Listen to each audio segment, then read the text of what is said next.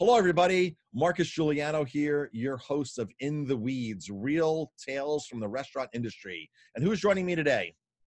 Josh Sapienza is joining you today. Hi, Josh. How's it going? Never better. How are you? Awesome. So, Josh, um, this is going to be a great interview. You've got a lot of cool things going on. You've got a lot of great no experience. So, I'm really excited to uh, for you to drop a lot of knowledge uh, to our listeners here. So, first off, you were in the restaurant industry managing a nice sized restaurant, correct? Uh, many, uh, about many. 20 years in restaurant ops. Yeah. So you've seen a lot of stuff. Pizza to foie gras, you know, uh, burritos to celebrity chef driven concepts. Um, two coasts in the middle a little bit, mostly East Coast. What is what is the number one thing, or what are the top couple of things that the small restaurateur is lacking? The maybe the mom and pop, maybe the restaurant that's doing a million dollars. What are what are they lacking? Oh man. Uh, outside perspective, and probably nine times out of ten, uh, a lot of the problems are labor driven, whether it's smart hiring and interviewing practices or just uh, consistency in terms of consequences and documentation, not getting rid of people fast enough um, and letting other people. I mean, I just this morning was telling an operator, well, you know, you need to make a decision either start being consistent with consequences like parent or just give them the keys. But eventually you have to decide who's running your restaurant. Exactly. Anybody who has problems with staff or, or when they're when to fire, I give them Dan Kennedy's book.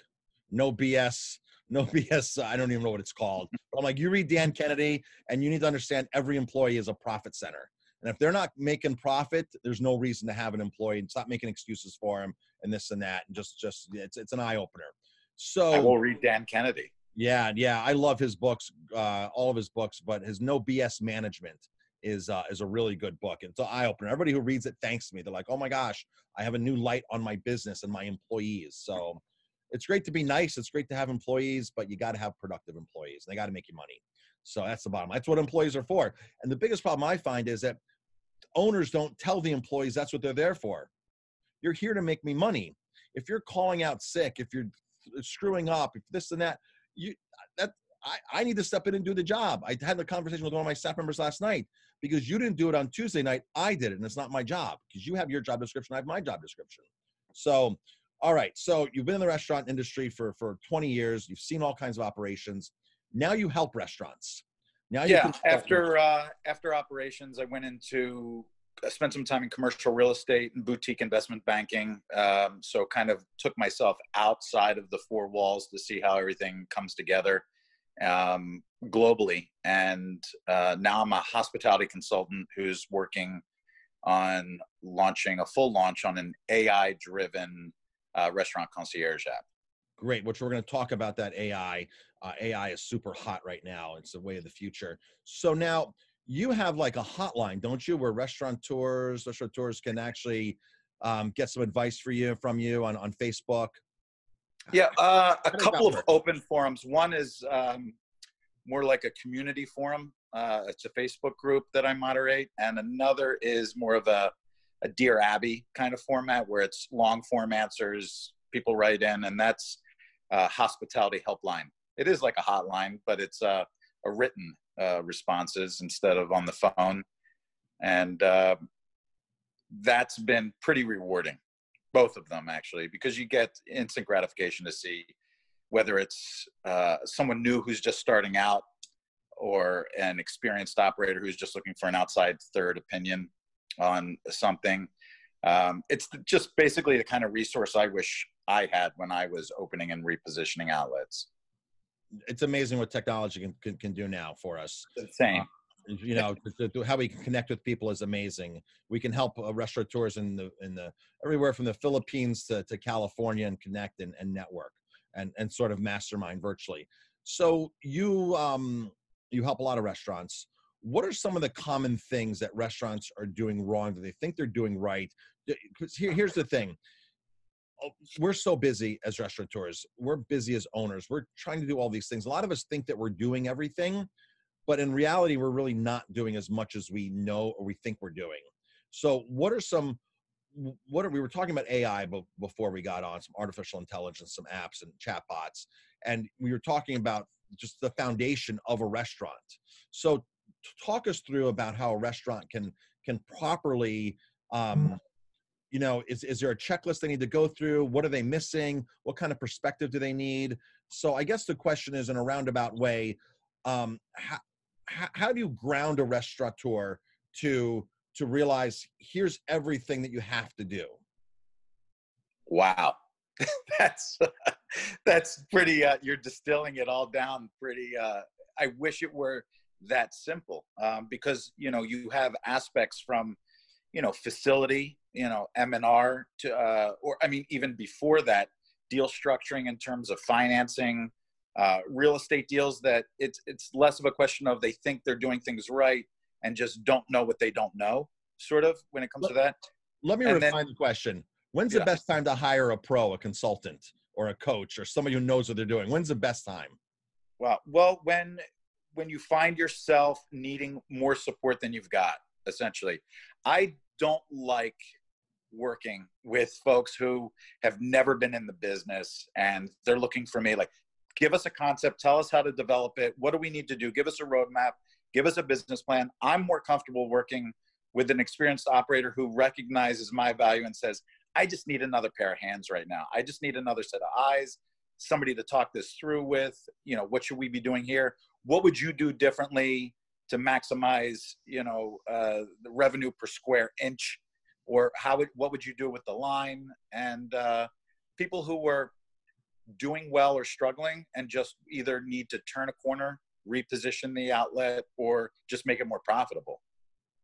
But ultimately i think when you try to say what's the one thing somebody could do? It's it's just look at your business like you're a guest and like it's not your baby. But that's hard to do when it's your baby you know? I i totally agree with that. I totally agree. We we, we take everything very personal because we built it or, or trying to build it and and it's it's a reflection of a lot of restaurants are a direct, reflection of ourselves. And so yeah a lot of people take it take it personal. So sure. all right. So um that's there's some ego in the business. there's a lot of ego in the business which is why i find a lot of chefs, a lot of owners think they're doing everything they possibly can be doing. And by getting an outside perspective of somebody like yourself, they kind of realize if the ego doesn't get in the way that, wow, I can improve upon something. Oh, yeah. Nine times out of 10, you're coming in to an outlet and you know you're there for one specific thing we're working on food cost and you walk because everything else is taken care of you know they answer every question right and then you walk in and you say what about your staff no that's nailed down well i've been here for 10 minutes and there's nobody greeting me. There's nobody facing me. The bartender has got his back to the door. There's no host. So, you know, what you think you're doing sometimes, not that you're trying to be misleading, but like you said, there's so many centers to manage that you're maybe not seeing it the way a guest walking in off the street is seeing it. Bingo. Well said. Very well said. So now AI, artificial intelligence. I'm a huge fan of chatbots. Talk to us about your project that you're working on uh, this app you're working on on on flavor recognition? So uh, taste recognition is what we call it. Taste. taste recognition software.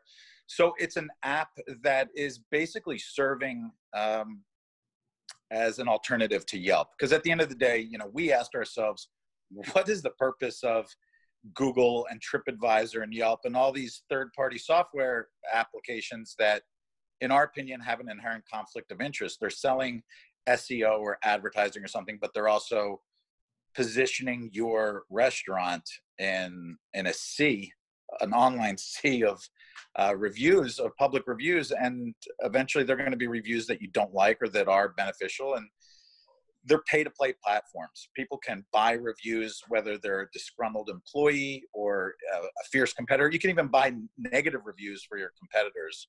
I don't know how many people know that, but um, if the real intent and purpose behind these was to ensure that a guest is getting a great experience and finding a restaurant that they like you don't need to publicly bash a restaurant um, the t- it's 2020 we have technology now like ai that can get to know you the same way netflix can make a great recommendation on what you like or spotify can know, or Amazon's, hey, you looked at these shoes. What about these boots?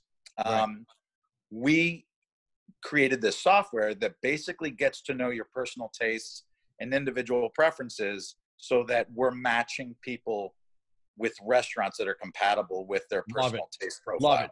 I'm gluten free. I'm vegan. I like Asian food. I like barbecue, all that kind of stuff. It's gonna. I like diners. I like all you can eat buffets. yeah, like, beautiful. Pro- I love this. Yeah.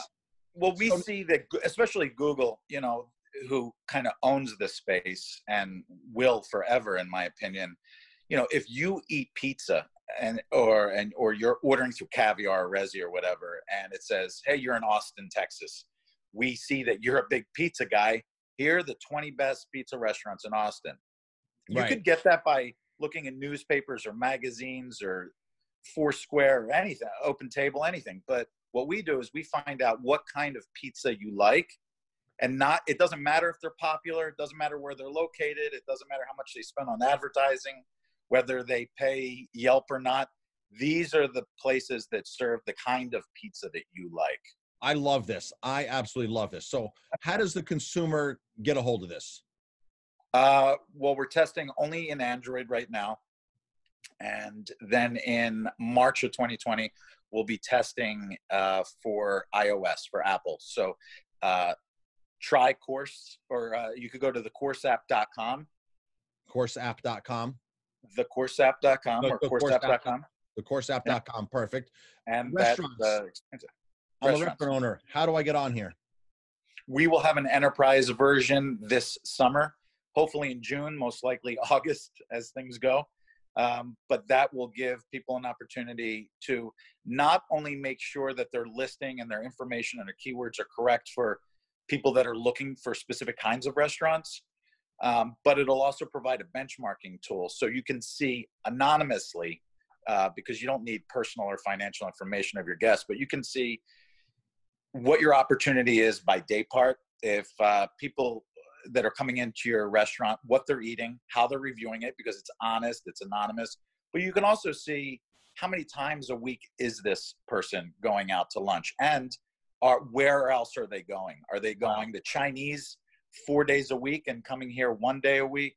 You know, so it gives you an opportunity to really evaluate your P mix, gives you a chance to see where your opportunities are by day part, and it gives you an opportunity to see what specific ingredient and dish preferences people have. So ultimately, our goal is to say if you're a chef, or GM or both, and you're working on uh, a new menu item or a special, it'll be able to calculate the percentage of regular guests that will like that item. This, I mean, all right. the technology, it's amazing. And I know very little about it. I know what I want, I'm able to architect it, but the guys that are actually doing the heavy lifting never say no. It's just you're limited by your own imagination. You say, is it possible for us to do this? And the answer is either I'm doing it right now or Josh, that's going to take me a couple days or it might take a month, but it's never no. Beautiful. I love this is great. So if you're a re- restaurateur listening to this, restaurant owner, uh, AI is here, artificial intelligence. It is here. It's very real. It is. It is. It is. I mean, the, the technology that's going forward, the chatbots, this app that you're doing, and I'm sure there's a lot of other things that'll be out there. But I really love this flavor matching. As a restaurant owner, I'm excited about this, and as a consumer, when I'm traveling to my next conference, I I would love to I would love to shorten the process of sitting there scrolling through, going through opinions of people that you've never even met before. You might have nothing in common with nothing. these people, but you're you're we I, I mean I have gone to the point where when you're scrolling through these reviews of people I don't know, I actually start trying to you know break it down say like well what else have they said like do i share anything in common with this person and you try to analyze review and you might only have one or two nights to go out to dinner and you're like you're wasting an hour looking at what other people think when right. at the end of the day you know one of our mantras we have two mantras you know i like what i like and no one's opinion matters more than yours when it comes to taste and i think whether it's ai or technology or physically running a brick and mortar restaurant you know things get a hell of a lot easier and make a lot more sense when you treat every guest and every staff member like an individual you know whether it's how to reward someone or incentivize them or just make them happy and delight them and surprise them yep yep sometimes i learn more from the bad reviews. on, Sure. you know, because you can see sometimes more from bad reviews. Josh, this has been an amazing interview. Thank you very much. I appreciate uh, I appreciate your time, and I cannot I cannot wait to personally use your app as the end consumer and as the operator. So I'm grateful for uh, for the call. I'm grateful for your time, and uh, looking forward to your feedback on our app too. Sounds great. Thank you very much. How do people find you? How do they find you on Facebook? Your your at, at, at Dear Abby forum or or how do people find you? Uh, most people find me via LinkedIn or hospitalityhelpline.com. Great, great. Is Yeah. there another website or just LinkedIn? LinkedIn's best. Uh, boy, I have quite a few. I have a, a- quite a few emails, websites, and things, but uh, LinkedIn typically connects everything. Uh, last name is spelled S A P I E N Z A. Perfect. All right, Josh. Thank you very much, and look forward to uh, to talking to you again. Likewise, I enjoyed speaking with you.